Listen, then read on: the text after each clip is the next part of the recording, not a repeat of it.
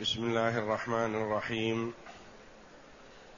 الحمد لله رب العالمين. والصلاة والسلام على نبينا محمد وعلى آله وصحبه أجمعين. وبعد. بسم الله.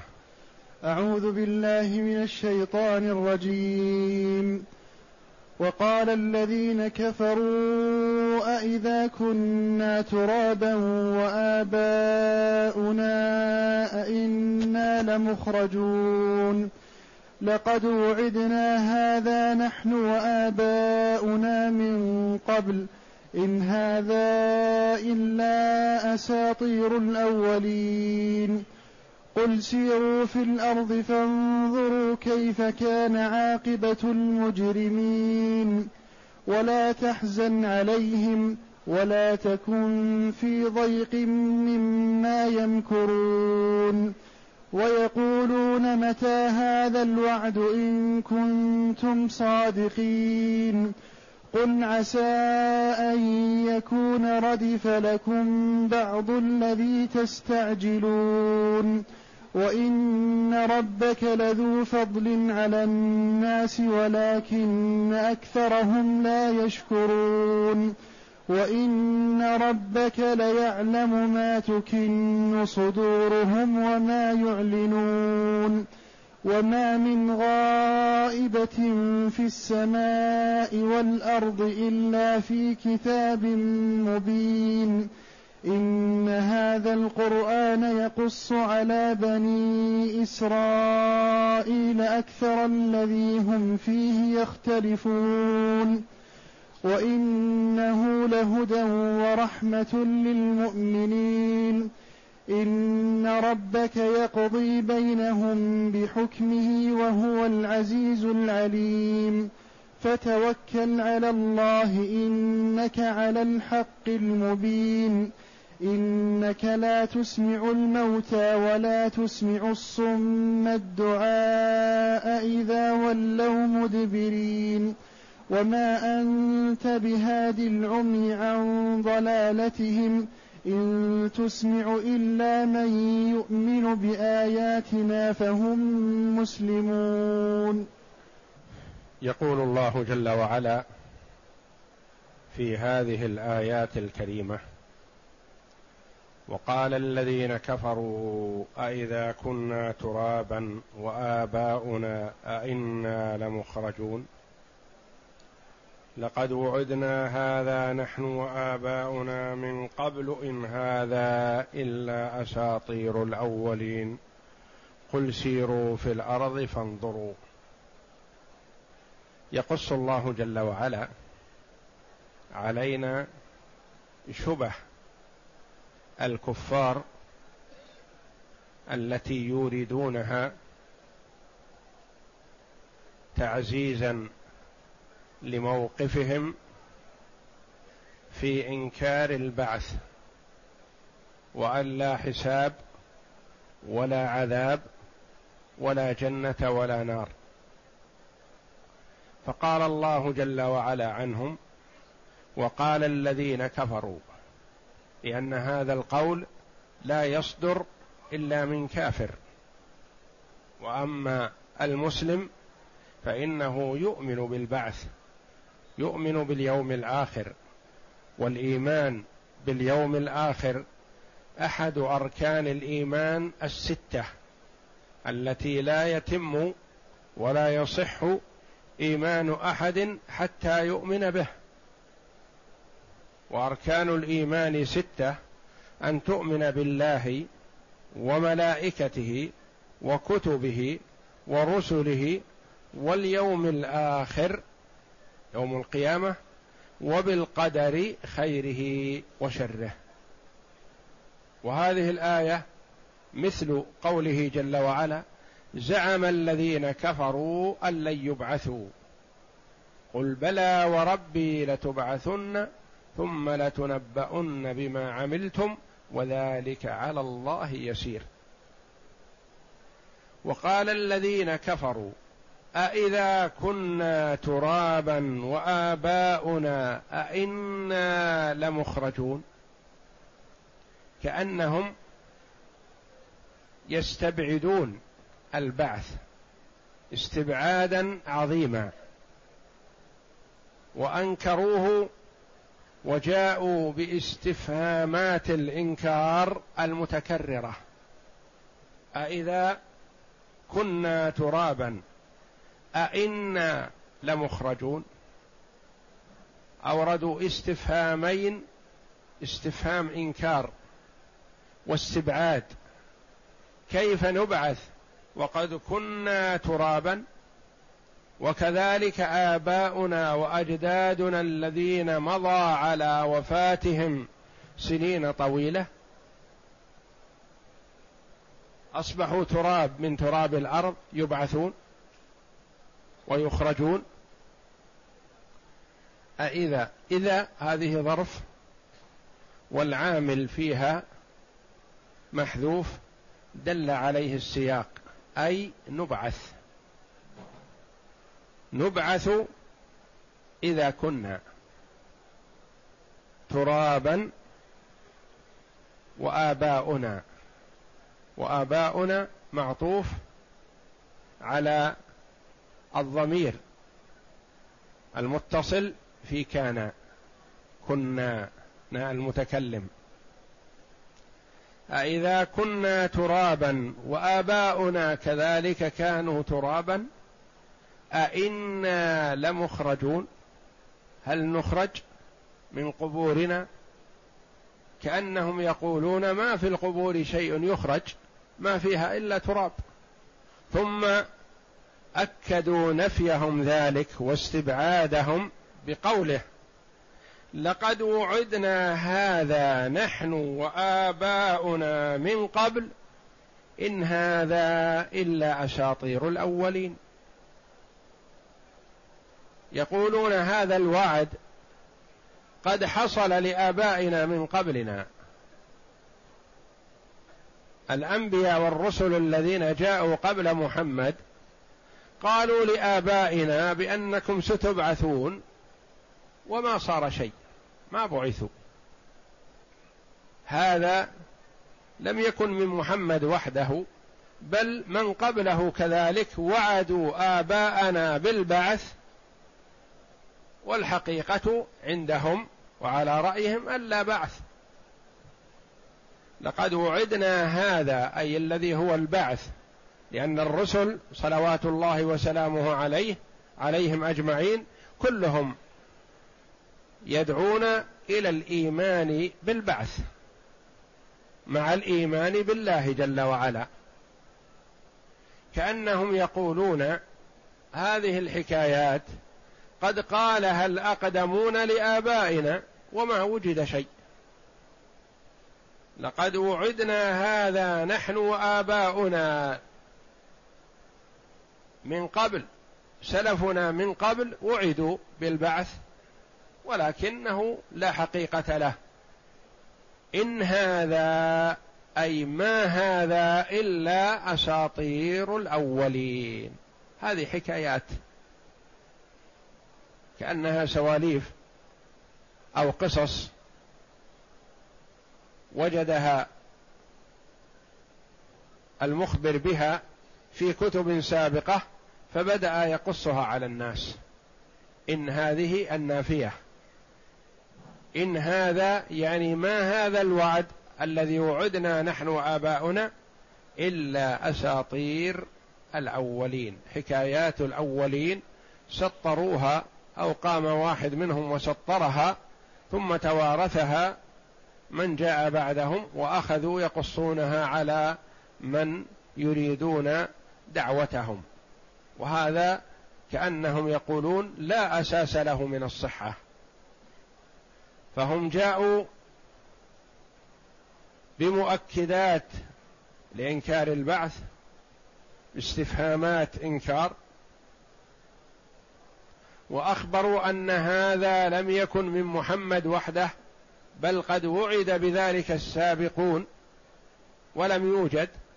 اذا كأنهم يقولون اذا فهذا أساطير الأولين قصص وسواليف وحكايات وأساطير الأولين سطروها وتناقلها من بعدهم. قال الله جل وعلا ردا عليهم. قل يا محمد سيروا في الأرض فانظروا سيروا في الأرض شرقا وغربا وشمالا وجنوبا انظروا.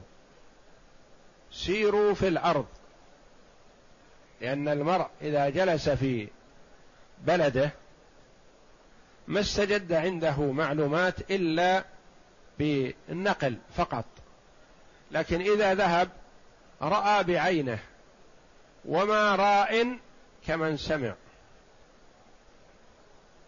ما راء كمن سمع ورأى. قل سيروا في الأرض فانظروا. تأملوا. انظروا بأبصاركم وبصائركم بقلوبكم. كيف كان عاقبة المكذب المجرمين؟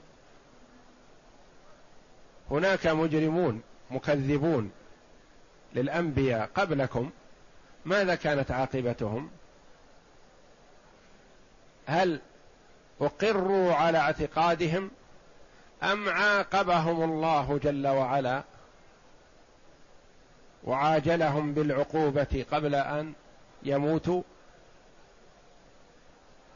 فانظروا فانظروا كيف كان عاقبة المجرمين. اذهبوا إلى الشام واذهبوا إلى مصر واذهبوا إلى اليمن وسيروا في الأرض وانظروا واسألوا عن الأمم السابقة ماذا كانت النتيجة؟ ماذا كانت عقوبة من كذب موسى عليه الصلاة والسلام؟ ماذا كانت نتيجة من كذب إبراهيم عليه الصلاة والسلام؟ ماذا كانت نتيجة من كذب لوط؟ من كذب صالح؟ من كذب هود؟ ماذا كانت نتيجتهم؟ هل ذهبت هكذا بس ولم يحصل لهم شيء؟ لا. قل سيروا في الأرض فانظروا كيف كان عاقبة المكذبين المجرمين. ماذا كانت عاقبتهم؟ أهلكهم الله جل وعلا. حيث لم يؤمنوا بالرسل والرسل دعتهم إلى الإيمان بالله ورسله والبعث فلم يؤمنوا فماذا كانت نتيجتهم؟ ماذا كان مآلهم؟ أهلكهم الله جل وعلا. وفي هذا تخويف لكفار قريش كذلك بأنكم إن استمررتم على تكذيب محمد صلى الله عليه وسلم فسيأتيكم مثل ما أتى الأمم السابقة سواء بسواء ولا تحزن عليهم ولا تكن في ضيق مما يمكرون. لا تحزن عليهم. النبي صلى الله عليه وسلم يحب أن يؤمن به الناس كلهم خوفا عليهم من النار ومن عقاب الله جل وعلا فهو حريص عليهم كل الحرص حتى أنه يتأثر تاثرا شديدا ويضيق صدره. لما يكذبوه خوفا عليهم. وإلا فهو موقن بأنه صادق فيما يدعو إليه. لكنه خاف عليهم من العقوبة. فسلاه الله جل وعلا وأذهب عنه الحزن بقوله ولا تحزن عليهم. من أراد الله جل وعلا شقاوته فلن تملك له من الله شيئا. أنت أديت الرسالة وبلغت ونلت الأجر العظيم بذلك وهؤلاء الذين كتب الله عليهم الشقاوة ازلا لا لا تهتم لهم ولا تحزن. ولا تحزن عليهم ولا تكن في ضيق. في ضيق. فيها قراءتان. ضيق وضيق. أي شدة وحرج. لا تكن في حرج من حالهم. لا خوفا عليهم ولا خوفا منهم. مهما مكروا ومهما دبروا فالله جل وعلا ناصرك ومتوليك. لا تخف عليهم ولا تحزن عليهم ولا تخف من كيدهم. فهم يمكرون ويخططون ويكيدون ولكنهم يمكرون ويمكر الله والله خير الماكرين. وإذ يمكر بك الذين كفروا ليثبتوك أو يقتلوك أو يخرجوك ويمكرون ويمكر الله والله خير الماكرين. فهم فهم مهما كادوا ودبروا فإن نتيجة كيدهم وتدبيرهم تعود عليهم بالوبال وأنت سالم من شرهم لأن الله معك. ولا تكن في ضيق في حرج وشدة مما يمكرون من مكرهم مما مما ما يصلح أن تكون مصدرية من مكرهم ويصلح أن تكون موصولة من الذي يمكرونه بك. فإن الله جل وعلا مؤيدك وناصرك ومظهر دينك على من خالفه. ثم قص الله جل وعلا عنهم بأنهم يقولون متى هذا الوعد إن كنتم صادقين؟ الكفار يقولون لمحمد صلى الله عليه وسلم وللمؤمنين به متى هذا الوعد الذي تعدوننا؟ تقول هناك عذاب وهناك عقوبة ستحصل عليكم إذا لم تؤمنوا. هذا كلام فارغ كأنهم يقولون. هذا وعد ما هو صحيح لو كان صادق لجاء ولا شفناه ولا رأيناه. ويقولون متى هذا الوعد؟ إن كنتم يا محمد ومن معه صادقين في وعدكم هذا. إن كنتم صادقين فمتى؟ طال الزمن. وهم يريدون بهذا الإنكار وتكذيب الرسول صلى الله عليه وسلم والمؤمنين به. جاء الجواب من الله جل وعلا. قال قل عسى أن يكون ردف لكم بعض الذي تستعجلون. قل لهم يا محمد عسى وعسى إذا جاءت في القرآن ترجي وتأمل محققة. لأن الله جل وعلا لا يقول ذلك إلا وهو قادر على تحقيقه جل وعلا. قل عسى أن يكون رديفكم ردف لكم. ردف تتعدى بدون اللام لكنه ضمن معنى ردف فعل متعد باللازم متعد باللام لازم. كأنه يقول عسى أن يكون عجل لكم. قل عسى أن يكون ردف. الردف هو الذي يأتي موالي. كالرديف للراكب بعده وردف المرأة الملازم لها من خلفها. ومعنى ذلك قل عسى أن يكون قد حان وقته وقرب زمنه. قل عسى أن يكون ردف لكم يعني حان وقته وقرب. لكم. بعض الذي تستعجلون حان وقت بعض ما تستعجلونه. وإلا فالأكثر مؤخر يوم القيامة. لكن المعجل حان وقته. وما هو؟ قال المفسرون قتلهم يوم بدر. أخزاهم الله جل وعلا. وقتلوا شر قتلة هم جاءوا للفخر والخيلاء ويزعمون أنهم ظافرون بمحمد صلى الله عليه وسلم لأن عددهم كبير وعدتهم قوية ومعهم الزاد والمتاع ومحمد صلى الله عليه وسلم ومن معه فقراء الزاد قليل والمركوب قليل والعدد قليل. لكن الله جل وعلا معهم. فهم يتوقعون كما قال بعضهم أكلة جزور. يعني يخرجون إلى محمد صلى الله عليه وسلم في بدر ليقضوا عليه. بسهولة ويسر يزعمون ذلك.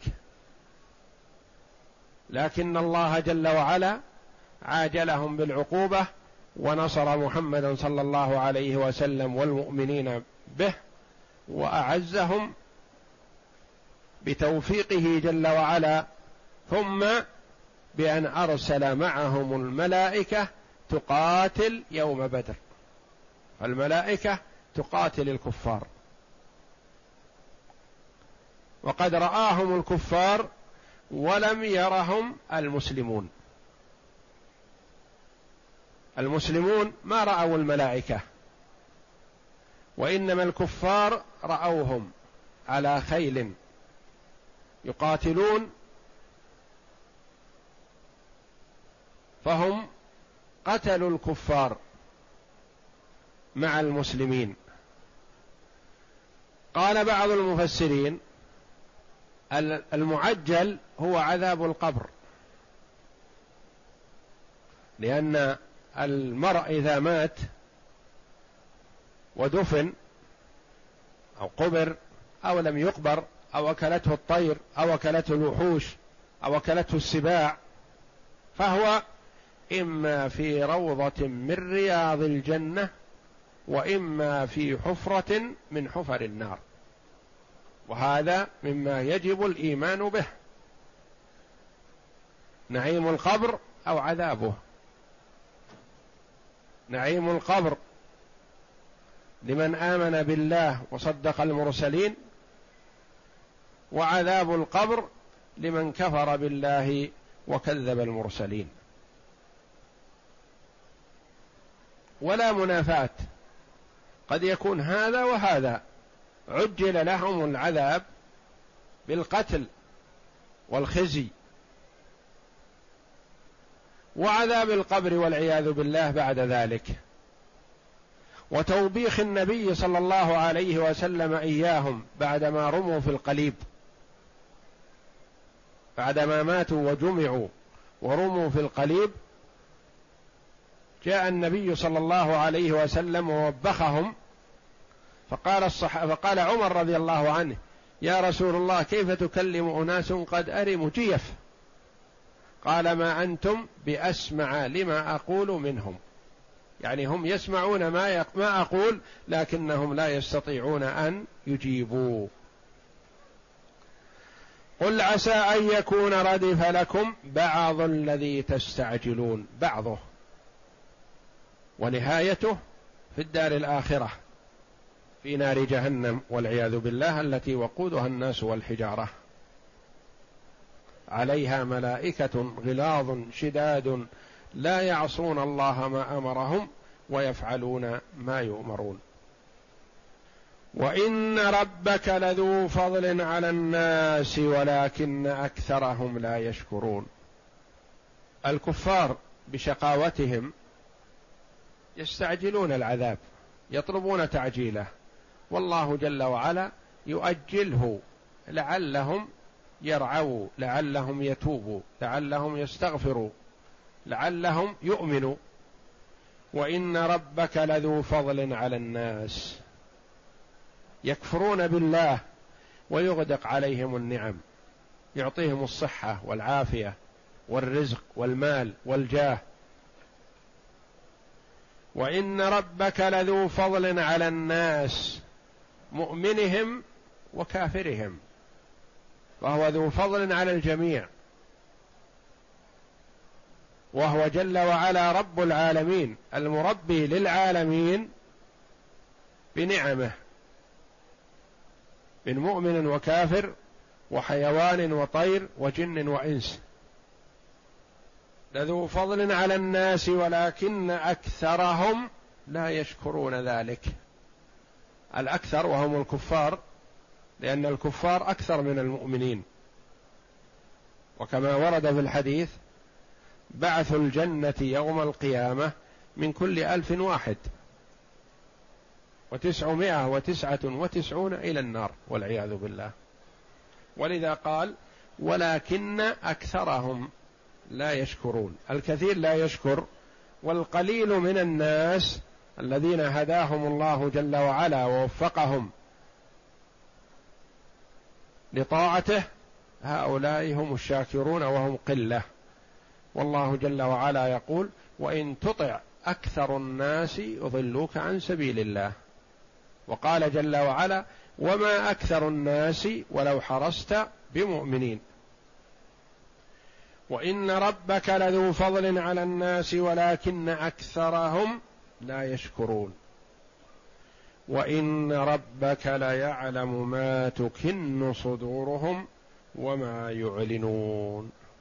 وإن ربك ليعلم ما تكن صدورهم ما تخفيه ضمائرهم. قبل أن ينطقوا به يعلمه جل وعلا. كما يعلم ما يعلنون. السر والعلانية عنده سواء. يصوت بأعلى صوته أو توسوس نفسه بدون أن يتكلم.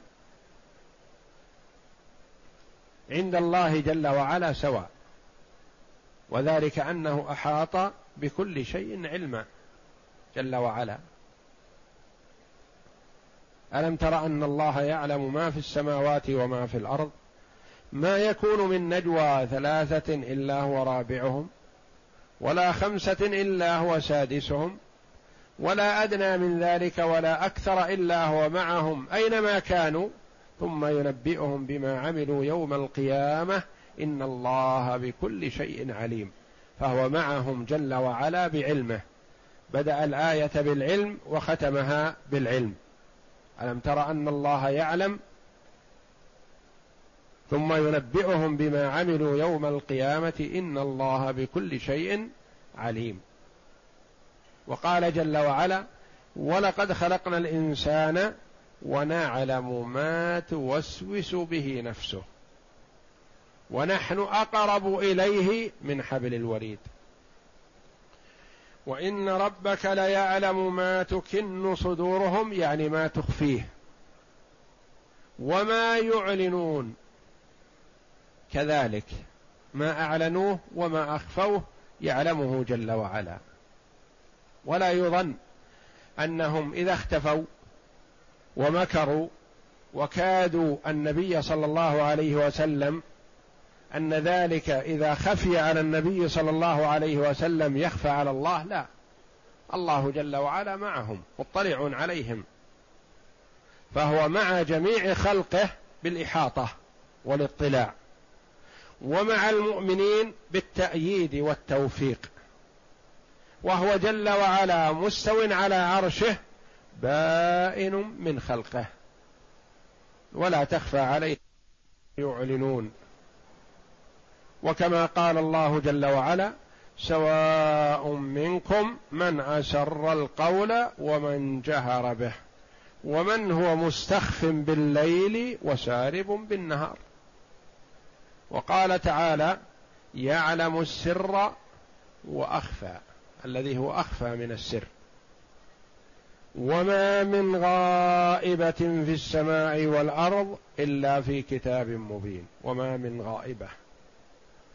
التاء هذه تاء التأنيث هذه يسميها العلماء تاء المبالغة. المبالغة. يعني مهما غاب وخفي الشيء ودق فالله جل وعلا مطلع عليه وهو مسجل مكتوب في اللوح المحفوظ. كل شيء. وما من غائبة تخفى في السماء وكذلك في الأرض إلا في كتاب مبين. في كتاب الذي هو اللوح المحفوظ. واللوح المحفوظ هو الذي أمر الله جل وعلا القلم أن يكتب فيه كل ما هو كائن إلى يوم القيامة. وكما ورد في الحديث أول ما خلق الله القلم فقال له اكتب فقال ما أكتب؟ قال اكتب ما هو كائن إلى يوم القيامة. فكتب في اللوح المحفوظ كل شيء. ويطلع الله جل وعلا من شاء من خلقه من ملائكته على ما شاء مما كتب بإطلاع الله جل وعلا. وإلا فالله جل وعلا هذا علمه عند الله. ويطلع الله جل وعلا من شاء على ما شاء من المغيبات. وما من غائبة في السماء والأرض إلا في كتاب مبين. بين واضح مسطرة موضحة. ألم تعلم أن الله يعلم ما في السماوات والأرض؟ إن ذلك في كتاب إن ذلك على الله يسير. أحاط بكل شيء علما جل وعلا. ثم مدح الله جل وعلا القرآن العظيم وأثنى عليه فقال تعالى إن هذا القرآن يقص على بني إسرائيل أكثر الذي هم فيه يختلفون. إن هذا القرآن يقص يتلو ويوضح ويبين يقص على بني إسرائيل والمراد ببني إسرائيل أهل الكتاب من اليهود والنصارى. اليهود ونبيهم موسى صلى الله عليه وسلم وكتابه التوراة. والنصارى ونبيهم عيسى صلى الله عليه وسلم وكتابهم الإنجيل. فهم اختلفوا وتنازعوا وتلاعنوا وتباغضوا. كل منهم يقول الحق عندي وأنتم على ضلال. كما قال الله جل وعلا وقالت اليهود ليست النصارى على شيء. وقالت النصارى ليست اليهود على شيء وهم يتلون الكتاب. كل واحد منهم كل فريق منهم عنده كتاب من الله جل وعلا لكن محرف لعبوا به بدلوا وزادوا ونقصوا وافتروا على الله جل وعلا ما لم يقل. والتوراة والإنجيل أنزلها الله جل وعلا هي من كلام الله جل وعلا لكن الله جل وعلا لم يتكفل بحفظها بل وكل حفظها إليهم. كما قال الله جل وعلا بما استحفظوا من كتاب الله. استحفظهم الله جل وعلا كتابه فلم يحفظوه.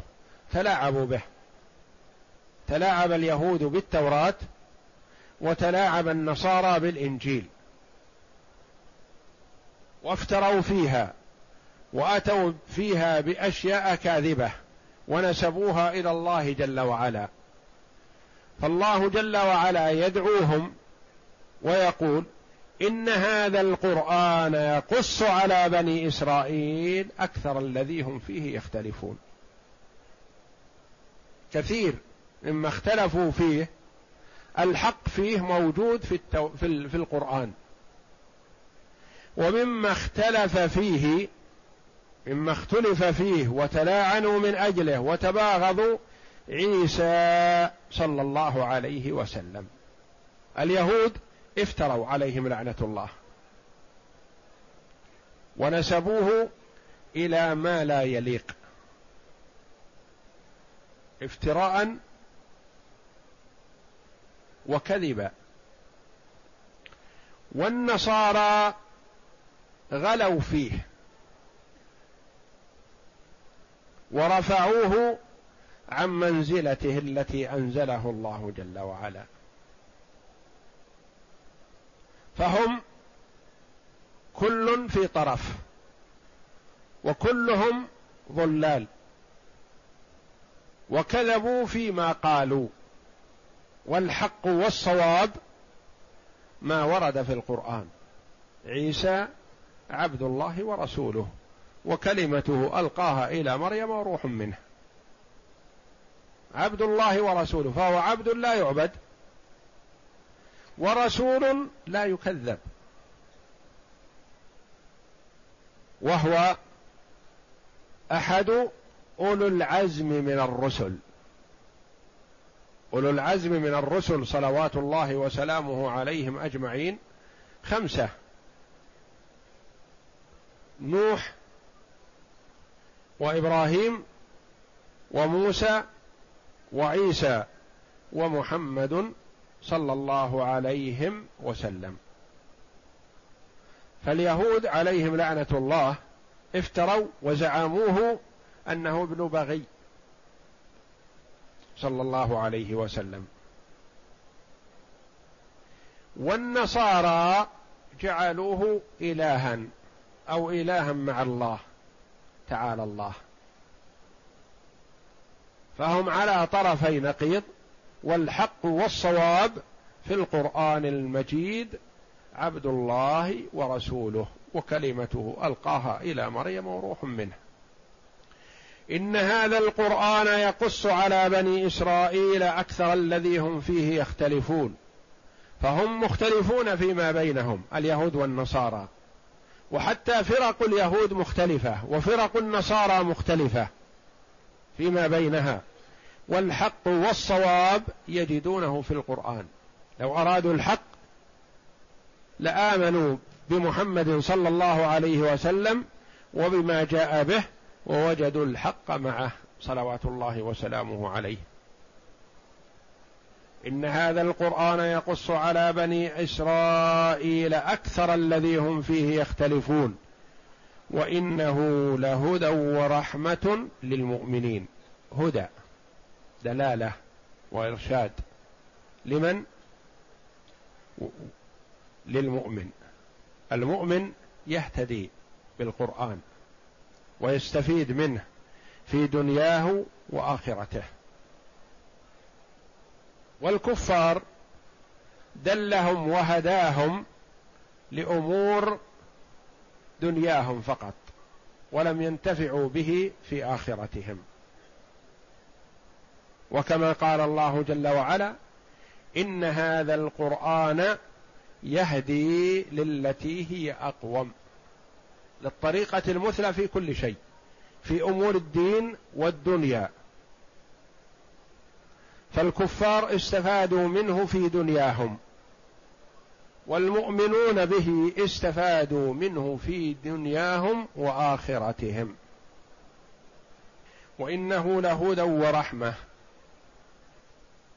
يرحم الله به من آمن به.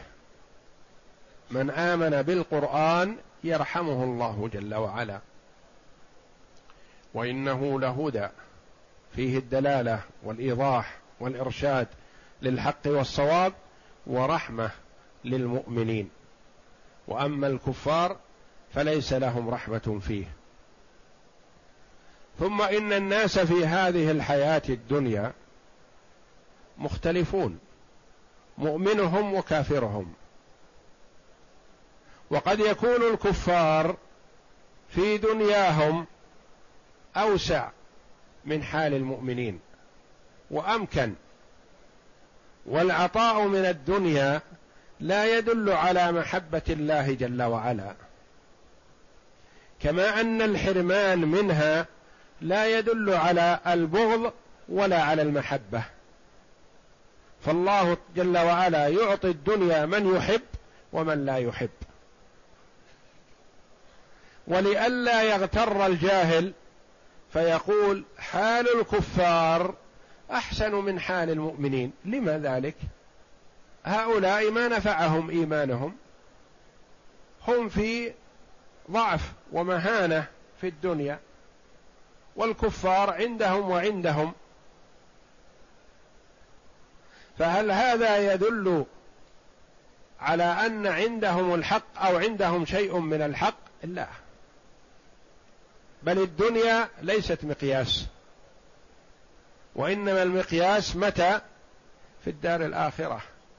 ولحكمة عظيمة يبتلي الله جل وعلا بها عباده أخفى الحال في الدنيا. ويظهر بوضوح وجلاء في الدار الآخرة. ليظهر وليتميز من يؤمن بالآخرة ومن لا يؤمن. يقول الله جل وعلا إن ربك يقضي بينهم بحكمه. إن ربك يقضي بين المؤمنين والكفار بحكمه يحكم بينهم جل وعلا. يحكم. حكم عدل بالقسط لا يظلم الناس شيئا. وهو العزيز العليم. ليس حكمه جل وعلا كحكم حكام الدنيا أو على غراره لا يختلف. الحاكم في الدنيا قد يكون عالم القاضي قد يكون مدرك عنده شيء من العلم. ولكنه عاجز عن تنفيذ حكمه. يعجز. ما يجد من يساعده لا يجد من ينفذ الحكم. وقد يكون الحاكم قوي ويستطيع تنفيذ الحكم لكنه لا علم عنده لا يعرف المحق من المبطل. والله جل وعلا متصف بالعزة بالقوة بالغلبة بالقدرة الكاملة مع العلم. فهو قوي جل وعلا بعلم وعالم بقوة جل وعلا وعزة. لا أحد يعترض على حكمه. ولا تخفى عليه أحوال عباده فيحكم فيهم بغير علم. لا. إن ربك يقضي بينهم بحكمه وهو العزيز العليم القوي الغالب القادر جل وعلا. العالم بخفايا الأمور. يحكم بالحقيقة. بخلاف حال الدنيا فالنبي صلى الله عليه وسلم أفضل الخلق على الإطلاق ويأتيه الوحي من السماء ويقول عليه الصلاة والسلام حينما يقضي في قضية إنما أنا بشر. ولعل بعضكم يكون ألحن بحجته من بعض. فأحسب أنه صادق. الرسول صلى الله عليه وسلم يقول إذا كان أحدكم ربما يكون أحدكم قوي الحجة والآخر ضعيف فبقوة الحجة وقوة الجدال والبيان والإيضاح قد أظن أنه صادق وهو ليس بصادق فأقضي له بما ليس له. فأحسب أنه صادق فأقضي له. فمن قضيت له بحق أخيه فلا يأخذه. فإنما هي قطعة من نار فليأخذها أو ليدعها. أرجع صلى الله عليه وسلم الأمر إلى الوازع الديني في المرء. لا يقول حكم لي القاضي بهذا وخلاص هو حلال لي لا. حتى وإن حكم لك القاضي به وأنت تعرف في حقيقة الأمر أنه ليس لك فيحرم عليك. وحكم الحاكم لا يحل الحرام. فالله جل وعلا يخبر عباده ان أنه سيتولى الحكم بين عباده في الدار الآخرة وأن حكمه جل وعلا عادل مبني على علم حقيقة. يعلم حقيقة الحال جل وعلا. وأنه إذا حكم سينفذ حكمه لا محالة. لا أحد يستطيع أن يعترض عليه أو يؤخر التنفيذ أو نحو ذلك كما تكون الحال أحيانا في الدنيا. يحكم القاضي لكن لا ينفذ حكمه. أو يتباطأ في التنفيذ أو ينفذ بعض الأحكام وتترك بعض أو نحو ذلك لا. في الدار الآخرة العلم موجود والتنفيذ موجود لا محالة. وفي هذا رجاء وتخويف. تطمين وإناس للمؤمن بأن الله جل وعلا سيتولى أمرك في الدار الآخرة بعلمه سبحانه وتعالى. ويعطيك ما تستحق وإن هضمت شيئا من حقك في الدنيا فحقك في الآخرة سيأتيك مئة في المئة. لا بخس ولا نقص. وفي هذا تخويف للكافر والظالم بأنه وإن ظلمت وسلمت في الدنيا فلن تسلم من حكم الله جل وعلا في الدار الآخرة. حتى وإن صوبت وإن أثني عليك بجورك وظلمك واعتدائك ووجدت من ينعق وراءك بالثناء والمدح لا تغتر. المرجع الله جل وعلا. الذي لا تخفى عليه خافية. لأن الحكم في الدنيا قد يكون جائر. ومع الناعقين والمادحين والمثنين بغير حق يتصور الناس أن هذا هو الحق. لأنهم ألبسوه وموهوه والتمسوا له التحسينات. غير المحقة. فربما قبله الناس وظنوا أنه الحق لكن في الدار الآخرة لا. المرجع الله جل وعلا ولا تخفى عليه خافية. حتى وإن صوبك الناس في أحكامك الجائرة الظالمة فمردك إلى الله جل وعلا. إن ربك يقضي بينهم بحكمه وهو العزيز العليم. والله جل وعلا موصوف بصفات الكمال منزه عن صفات النقص والعيب. فتوكل على الله. إنك على الحق المبين. توكل على الله. الذي يتولاك ويراقبك ويطلع عليك. إنك يا محمد على الحق حتى وإن كذبك المكذبون. وإن افترى عليك المفترون. وإن كادك الكائدون. فأنت على الحق. وأنت بمرأ من الله جل وعلا ومسمع. فتوكل عليه. اعتمد عليه. والتجئ إليه في جميع أمورك. فتوكل على الله. والله جل وعلا يحب المتوكلين. فتوكل على الله إنك على الحق المبين. إنك يا محمد إنك لا تسمع الموتى ولا تسمع الصم الدعاء إذا ولوا مدبرين.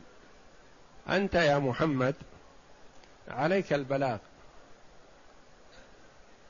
وكلفت بالرسالة.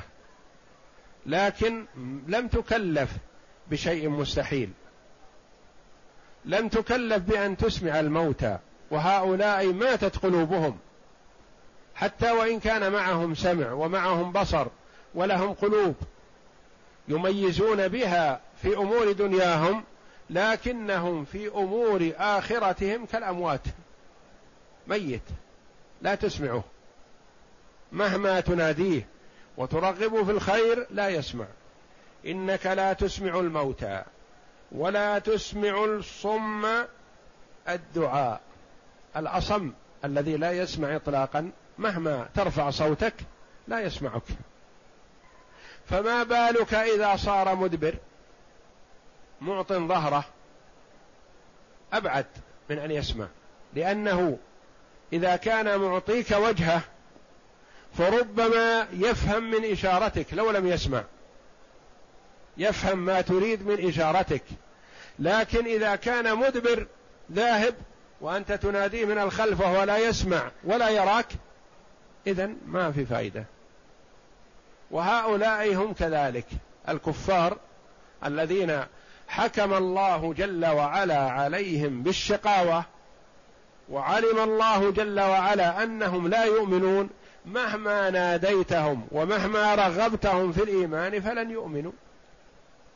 والرسول صلى الله عليه وسلم حرص كل الحرص على هداية قريش. وخاصة أقاربه في النسب أعمامه. أبو لهب وأبو طالب هم هما اخوا أبيه. ولما لم يرد الله جل وعلا هدايتهم ما استجابوا للنبي صلى الله عليه وسلم وهم يعرفونه. وكان الأولى أنهم أول من يستجيب لأنه ابنهم. وتربى في بيت أبي طالب وكان يذود عنه ويحميه ويدافع عنه. لكن لما لم يرد الله هدايته ما استجاب. وأبو لهب عمه كان أشد الناس عداوة للنبي صلى الله عليه وسلم وهو ابن أخيه.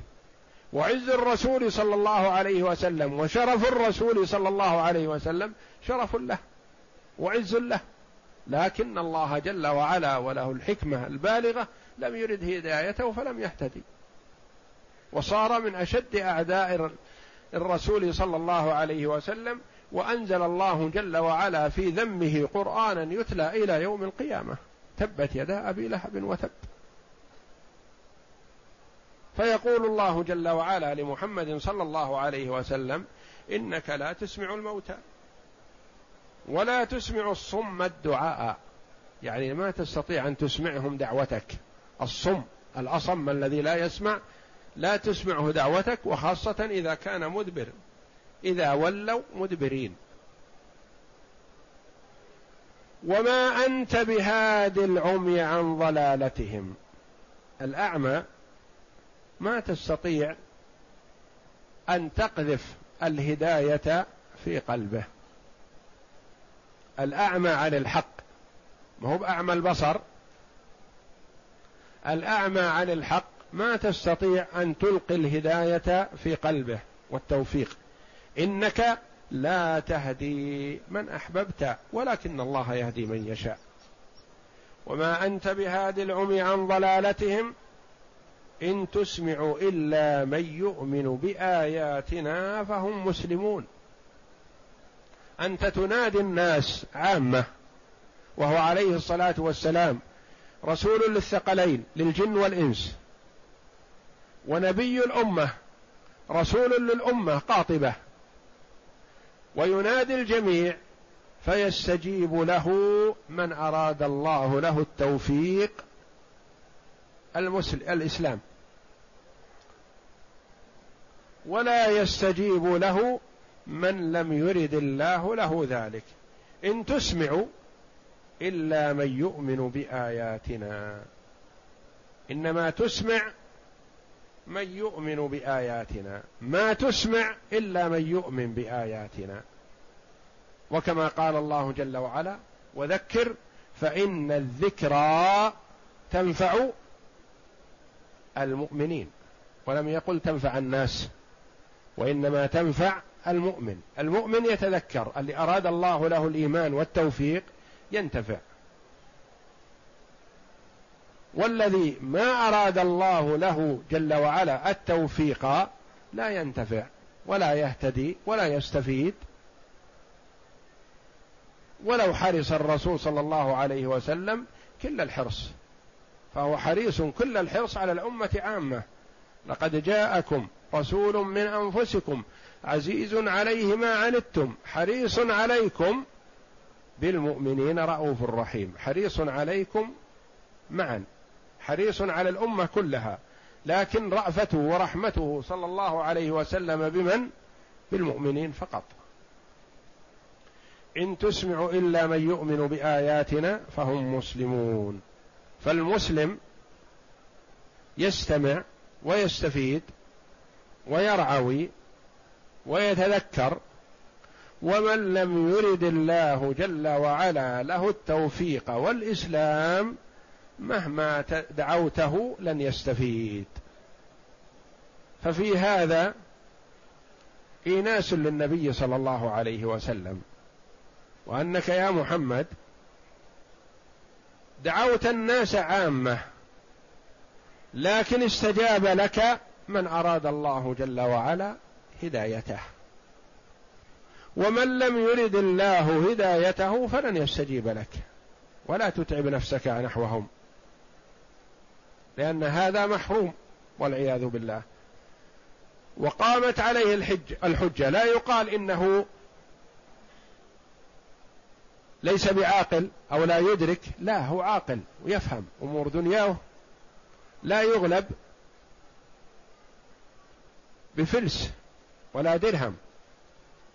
لكنه أعمى عن أمور آخرته والعياذ بالله. كحال الكفار. من أول الدنيا إلى آخرها. عندهم علم ومعرفة وإدراك وتصريف للأمور وغير ذلك من شؤون الدنيا واختراعات وإلى آخره لكنهم عن أمور الآخرة عمون والعياذ بالله. اعمى ولو دعوته لتهكم بك وسخر منك. إن تسمع إلا من يؤمن بآياتنا ما تسمع إلا من يؤمن بآيات الله الذي يؤمن بالقرآن فهم مسلمون تسمعهم إسماع تفهم وإدراك وإلا فالكفار يسمعون القرآن من النبي صلى الله عليه وسلم ويتلذذون بسماعه لبلاغته وفصاحته وحسن تركيبه. لا لما فيه من الهداية لا.